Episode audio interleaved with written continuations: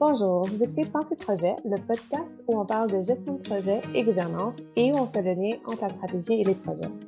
Je m'appelle Roxane Laplante-Robert et je suis toujours accompagnée par Benoît Lalonde, président de la firme GPDL. Sur ce podcast, on a envie de partager des stratégies pour optimiser vos pratiques en gestion de projet, de programme et de portefeuille. Aujourd'hui, nous voulons vous parler d'un de nos sujets préférés chez GPDL, soit la gestion de portefeuille. Bonjour Benoît, comment tu vas? Allô, Roxane. Je suis tellement heureux de, pouvoir aujourd'hui de portefeuille avec toi aujourd'hui. super, super. Je sais que c'est un sujet que tu apprécies. Oui, ben c'est euh, comme te dis, j'ai eu la chance, euh, j'avais déjà dit dans le podcast qu'on a fait beaucoup de diagnostics, puis euh, on réalise que vraiment, vraiment, les organisations auraient tout avantage à, considérer la gestion de portefeuille comme un élément important à mettre en place pour la réalisation de leur stratégie. Non, c'est vrai, Benoît. Puis lorsqu'on parle de portefeuille, on pense souvent au portefeuille financier. Mais tu peux-tu mieux nous expliquer un peu c'est quoi un portefeuille de projet? Un portefeuille de projet, c'est l'ensemble de tous les projets de l'organisation qui vont venir supporter la réflexion stratégique. Et c'est là que le bas blesse, et de sorte que les gens pensent quelquefois que c'est les projets clients qui est le portefeuille, d'autres pensent que c'est le PTI qui est le portefeuille, il y en a d'autres qui pensent que c'est les projets de recherche et développement. En fait, le portefeuille de projet, c'est l'ensemble de tous les projets, les projets RH, les projets de communication, les projets stratégiques, les projets clients, tout l'ensemble de tous les projets qui vont venir aider l'organisation à réaliser leur planification stratégique. Et ça, c'est vraiment mal compris. Et quand on fait des diagnostics, un, la plupart des dirigeants n'ont aucune connaissance de combien il y a de projets dans l'organisation. Et deux, on n'est pas capable de faire le lien entre les projets et les stratégies.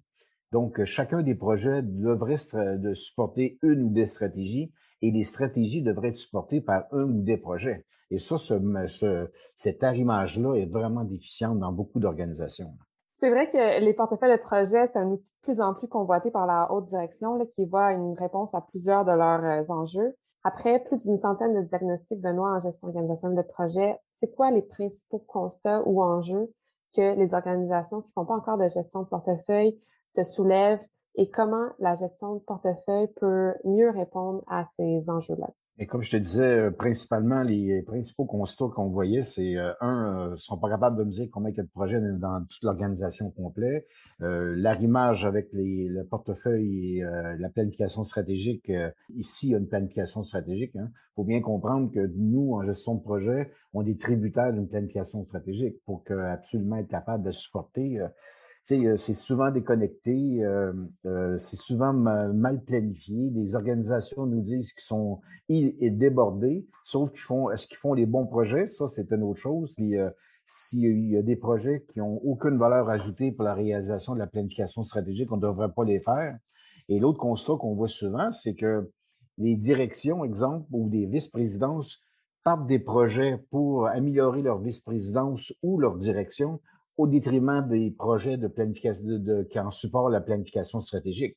Donc, quand on parle de portefeuille, tout le monde devrait mettre sa casquette corporative et dire on concentre nos efforts, notre capacité, notre argent pour les projets prioritaires pour l'organisation par rapport à ça. Donc, ça, euh, c'était vraiment des constats qu'on voit, qu'on voit beaucoup. Et l'autre chose qu'on voit quand dans la réalisation du portefeuille, c'est la cohabitation très difficile entre les projets et les opérations. Donc, euh, il faut bien comprendre que quand on démarre des projets, ça nous prend des gens des opérations pour nous dire oui, non, peut-être, il euh, ne fallait pas comme ça, il faudrait que le système fasse ABCD. Sauf que les opérations sont débordées, ils n'ont pas le temps d'être impliqués en amont dans, la définition correctement des projets. Et bien, et quand le projet est terminé, on les parachute des opérations qui sont débordées et doivent absorber un nouveau projet, puis des processus, des manières de faire, des formations pour l'intégrer dans, dans leurs opérations. Et ça, on voit que c'est archi difficile, c'est mal pensé, de sorte que les gens, euh, quand on parle de capacité, ne considèrent pas la capacité d'absorption des opérations quand les projets sont terminés. Et ça, là, ça amène de la frustration, de l'irritant et de sorte que ça fait un clash entre les opérations et les projets.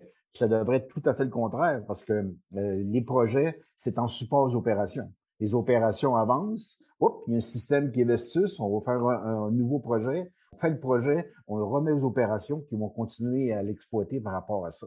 Donc, cette compréhension-là est très, très, très, très mal comprise dans, dans les organisations et qu'est-ce qu'on tente de faire avec une bonne gestion de, portefeuille de projet? C'est réduire l'écart entre la réflexion stratégique et l'exécution, et de sorte qu'être capable d'arriver avec une courroie d'engrenage qui va permettre de réaliser le portefeuille en créant de la valeur pour supporter la planification stratégique.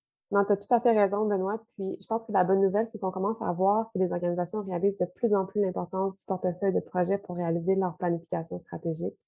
Et c'est vraiment encourageant de constater qu'il y a une vraie volonté politique là, présentement d'optimiser les pratiques et les résultats des organisations. Effectivement, euh, puis je suis content que tu amènes le point parce que, tu sais, en psychologie, il faut que ça fasse mal pour que ça change, mais je pense que les organisations, ça commence à faire mal. On a moins de monde, on a moins d'argent, il faut, faut, faire les bons projets à valeur ajoutée. Et ça, les, les, hauts dirigeants sont de plus en plus conscientisés à, cette approche-là, puis c'est tant mieux parce que ça prend certes des, experts pour la planification stratégique, mais ça prend quand même des experts pour être capable de réaliser le portefeuille. Et ça, c'est là que le bas blesse souvent. Là.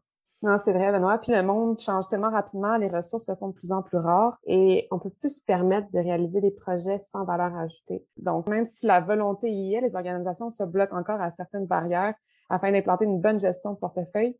C'est quoi les facteurs essentiels, selon toi, afin d'implanter une bonne gestion de portefeuille?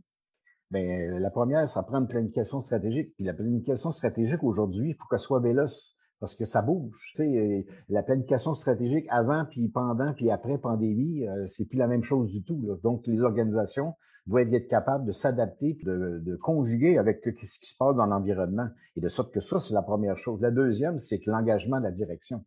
Faut que tout le monde mette sa casquette corporative et dire, OK, on s'engage tout le monde ensemble à réaliser celle-ci, et on est capable de mieux travailler par rapport à ça. Donc ça, c'est vraiment intéressant. Et c'est de mettre en place le cadre de gouvernance qu'on a déjà parlé dans un autre euh, podcast, qui va faire mettre, la structure pour être capable de qui qui décide, quand, comment, etc., pour être capable de vraiment d'avoir la main mise sur qu'est-ce qui rentre dans le portefeuille, comment qu'on gère le portefeuille, comment qu'on en fait la reddition de compte avec des rapports d'avant, des tableaux de bord, pardon, des échéanciers mètres. Donc, c'est tous ces éléments-là qui vont faire en sorte qu'il va y avoir des meilleures décisions au meilleur moment, être plus véloce, puis d'avoir de, plus de chances de, réaliser sa planification stratégique. Non, effectivement. Puis concrètement, comment ça fonctionne tout ça?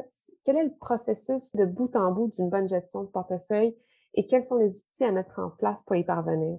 Il y en a beaucoup. Puis, euh, si on voudrait simplement apprendre à marcher avant de courir, que minimalement, ça prend dans un premier temps être capable de faire un exercice. Qu'est-ce qui donne, qu'est-ce qui génère des projets dans les organisations? Donc, une fois qu'on a identifié ces éléments-là, c'est comment ça rentre dans l'organisation. Il y en a que c'est des études de 300 pages, il y en a que c'est dans le cadre de porte, il y en a d'autres, c'est un coup de téléphone. Il faut absolument standardiser cette approche-là et c'est pour ça qu'on parle de plus en plus des fiches de projet qui standardisent la manière qu'un projet rentre dans le processus. Et ça, c'est vraiment important. Ça, ça a l'air anodin, et c'est vraiment important. Et bien sûr qu'une fois que la, fiche de projet est complétée, elle doit être approuvée par un haut, un haut dirigeant qui s'assure que la fiche de projet vient aider à la réalisation du portefeuille de projet. Et ça, c'est important. Et ça, ça va aller au bureau de projet. Les organisations vont faire une réflexion stratégique. Puis, avec la, la planification stratégique actualisée, ils vont déterminer quelles fiches de projet qui viennent nous aider, lesquelles qu'on refuse, lesquelles qu'on va fusionner ensemble pour faire, en faire un plus gros projet, lesquelles qu'on garde parce que c'est une bonne idée, mais pas cette année, on va peut-être le reconsidérer l'année prochaine. Donc, euh, comment ça rentre dans le processus de portefeuille, hyper important pour être capable de, standardiser ou d'harmoniser notre pratique. Une fois qu'on l'a accepté, faut développer des critères de, sélection. Donc, toute la, porte de décisionnel go-no-go sur quels critères on s'entend en tant qu'organisation d'accepter ou non cette fiche de projet-là, et de sorte que, un, il faut qu'elle respecte une stratégie du plan stratégique, deux, est-ce que c'est essentiel? Et une fois qu'on a fait ça, donc, on a discriminé entre on accepte ou on en refuse ou on amalgame. On s'en va dans l'autre porte décisionnelle qui est la priorisation des fiches de projet qu'on a sélectionnées. Donc, si vous avez un portefeuille de 50 initiatives, mais c'est quoi l'initiative numéro 1 puis c'est quoi l'initiative numéro 50? Donc, il faut se donner des critères organisationnels pour être capable de discriminer entre des projets RH, des projets com, des projets TI, lequel est stratégique et le plus important pour l'organisation. Et ça, c'est majeur parce que dans, les diagnostics qu'on fait, les, les irritants, c'est que les priorités changent tout le temps. De sorte que les, euh, le matin, ils travaillent sur le projet A, le lendemain, il s'en va sur le projet C. Donc, ça, c'est important d'avoir cette structure de priorisation-là. Puis, de sorte qu'il y a certains projets sais, qu'on a déjà fait ensemble, de sorte que ces projets-là, ils sont peut-être le, numéro 50 dans la priorisation, mais c'est euh, pour des réglementations légales, doit être, devient le numéro un dans l'organisation parce qu'on est plus conforme à une loi, l'environnement légal ou fiscal, etc. Donc, euh, c'est cette, cette deuxième porte-là est hyper importante pour la priorisation. Une fois que la priorisation est faite, on part. Et là, c'est là qu'on va être capable de gérer. Est-ce qu'on a la capacité de faire ces 50 projets-là? Et les capacités, là, c'est pas juste euh, les capacités humaines. On a-tu les, euh, les, ressources humaines pour le faire? On a-tu les ressources matérielles? On a-tu les ressources équipements? On a-tu les ressources financières ou informationnelles pour être capable de réaliser ces 50, 50 projets-là? Parce qu'on comprend que les 50 projets, c'est en plus des opérations qui roulent. D'où l'importance de la belle cohabitation entre les sélections de projets et les opérations qui roulent du côté-là. Et une fois que le, portefeuille est approuvé, on démarre ça et on le suit avec mensuellement avec un tableau de bord, un échéancier maître qu'on monte à la direction, puis voici la santé de votre portefeuille, puis voici quel projet est en retard, est en avance, etc. Si un 51e projet arrive, comment qu'on comment qu'on le rentre dans les dans le portefeuille actuel, comment qu'on sort un projet, comment qu'on gère des demandes de changement portefeuille? Et c'est tout ce processus-là qui doit être mis en place en support de la planification stratégique. Donc, c'est pas anodin. Hein. Tu comprends que mettre tout ça en place, c'est, euh, c'est pas anodin, sauf que ça permet tellement de prendre des bonnes décisions éclairées en lien avec la planification stratégique. Et c'est ça qu'il faut faire monter l'hélicoptère des organisations parce que les gestionnaires sont tellement tirés par les opérations qu'ils n'ont pas le temps d'être, d'être plus stratégiques et le portefeuille les amène à être mmh. plus stratégiques. Et moi, je trouve ça super intéressant. Effectivement, et tout ça, on le sait, là, c'est dans le but d'optimiser les investissements pour créer de la valeur euh, pour l'organisation. On parle aussi beaucoup de la gestion des bénéfices, puis on mélange souvent les, les deux concepts, soit la valeur et les bénéfices. Pourrais-tu mieux nous expliquer c'est quoi la différence entre la génération de la valeur et la gestion des bénéfices? Mais quand on fait un projet, on ne fait pas un projet pour le fun. On fait un projet pour créer la valeur, pour améliorer quelque chose dans l'organisation, pour un client, etc. Donc, euh, en ce faisant, ces, projets-là qui vont euh, résulter en un livrable, lui, ce livrable-là va générer des bénéfices. Et le bénéfice, c'est l'apport que la réalisation du projet va apporter à l'organisation. Mais la valeur, c'est le bénéfice moins les coûts que ça a coûté pour faire ce projet-là. Donc, euh, c'est le, net, net, net. Donc, on peut la, valeur nette à la fin, intangible et tangible, pour absolument enlever le coût que ça a coûté pour faire ce projet-là. Et ça, c'est un peu moins bien compris. Parce que qu'est-ce qu'on voit présentement dans, sur le marché, c'est que quand on fait le dossier d'affaires, les coûts du projet sont bas et les bénéfices espérés sont très hauts. Et qu'est-ce qu'on constate qu'à la fin du projet, les coûts sont vraiment euh, dépassés et les bénéfices sont pas au rendez-vous.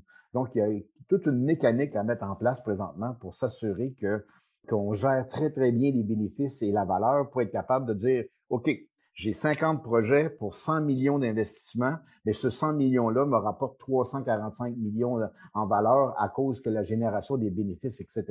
Donc, ça amène une autre prise de décision, puis euh, c'est facile à prouver 100 millions quand tu, vas en chercher 340 millions. Mais si tu ne sais pas ce qu'est la valeur que tu crées, mais là, c'est la difficulté qu'on voit dans le portefeuille de projet. Mmh. Donc, c'est vrai, la gestion de portefeuille nous permet vraiment de gérer les investissements puis de créer de la valeur pour l'organisation, mais ça a aussi d'autres avantages au niveau euh, des gens qui travaillent pour l'organisation au niveau aussi de la motivation au travail, des demandes de changement. Donc, c'est quoi tous les autres avantages qu'on retrouve aussi autour du portefeuille de projet à part euh, l'optimisation des investissements et de la création de valeur?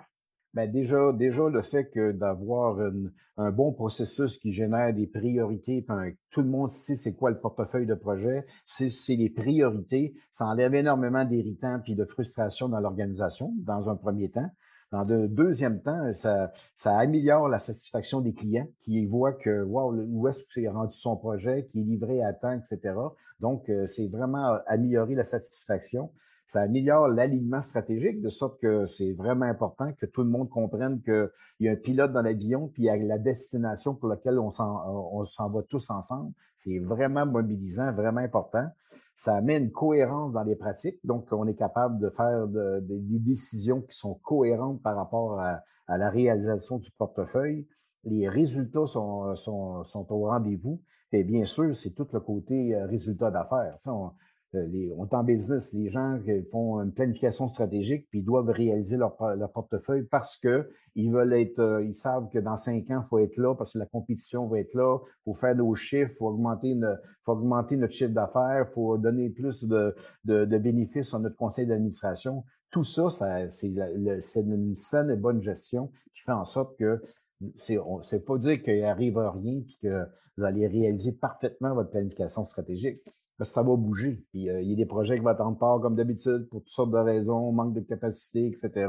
Sauf que vous mettez les chances de votre côté et c'est vraiment, vraiment plus intéressant par rapport à ça. Et si on, on se fie un petit peu euh, euh, aux, études que le PMI a faites avec le Pulse of the Profession and Deep Report, donc ils disent que les organisations performantes réalisent 89% de leurs projets contre 36% pour ceux qui sont moins performants. Donc, déjà là, déjà là, tu vois le gain. C'est quand même substantiel. Puis là, c'est des études sérieuses du PMI qui est de Pulse of Profession qui disent. Donc, euh, on voit qu'il y a des analyses qui sont faites, puis que vraiment, il y a des investissements importants à, faire par rapport à mettre ça en place. Puis euh, les, organisations qui sont plus performantes et matures en gestion de projet répondent aux objectifs 2,5 fois plus souvent que ceux qui ne le sont pas. Mm. Donc, encore une fois, je vous invite à aller voir ces études-là de Paul sur the Profession. Il y a énormément d'informations qui nous permettent euh, d'être vraiment plus efficaces, puis de voir comment que la maturité en gestion de projet, puis l'implantation des bonnes pratiques d'un portefeuille de projet fait en sorte que c'est un investissement et c'était vraiment, vraiment tributaire à une bonne gestion de portefeuille de projet pour l'atteinte de vos objectifs stratégiques.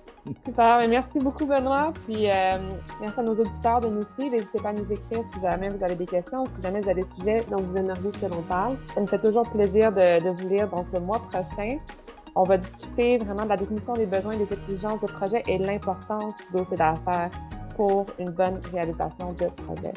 Encore une fois, Benoît, merci beaucoup pour euh, ce podcast super intéressant sur la gestion de portefeuille. Très hâte de parler du dossier d'affaires avec toi le mois prochain. Toujours un immense plaisir, Roxane. Au mois prochain. Merci. bye bye. Bonne fin de journée. Bye.